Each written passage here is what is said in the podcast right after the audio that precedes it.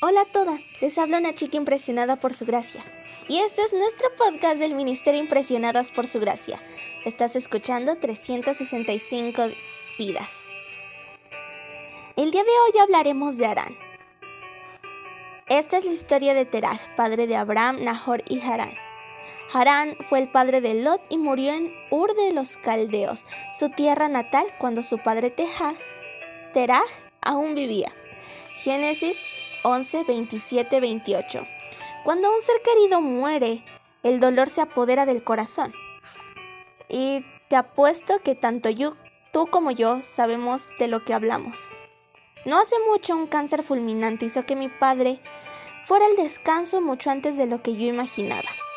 A pesar del sentimiento de pérdida y de vacío, tengo que aceptar que la tarea de enterrar a mis antecesores es parte del proceso natural de la vida. Desde la óptica de Dios, desde su perspectiva, no hay nada de natural en la muerte, ni de los ancianos, ni de los jóvenes, ni de los niños, ni, de nadie. La muerte es absolutamente antinatural. Dios nos creó para que fuésemos eternos. De cualquier manera, en este mundo de pecado no tenemos muchas opciones. La vida es un soplo y la muerte una realidad que nos toca enfrentar tarde o temprano. El texto de hoy habla de una situación más antinatural de lo que es esta realidad, que de por sí ya es antinatural. El momento en el que un padre tiene que enterrar a su hijo.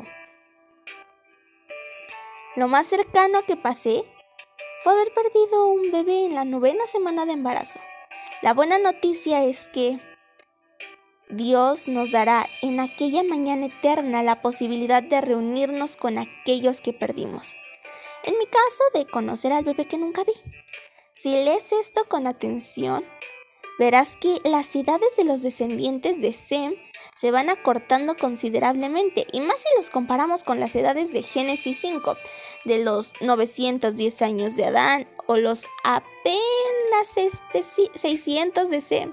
Hay una enorme diferencia que es más impactante si lo comparamos con una temprana muerte de Arán, el primer hijo que tuvo que ser enterrado por su padre en la historia de este mundo. Dios estaba ahí al lado.